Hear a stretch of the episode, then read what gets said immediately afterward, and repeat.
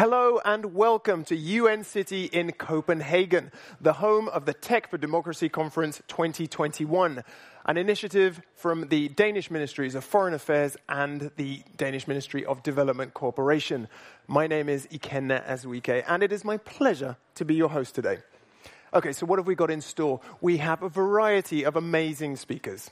They're representatives from government, uh, senior representatives from big tech, civil society. Um, we have an artist, an AI artist, no less.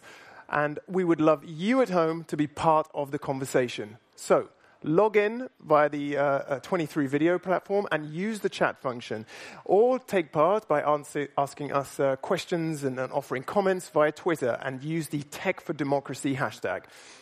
If you are online already, don't forget that uh, we have two rooms available for you. One room uh, will have no subtitles, and in the other, you can choose uh, between multiple different subtitles. There's English, there's Spanish, there's Russian, I believe, Arabic, lots of languages. So get involved. There's no excuse not to.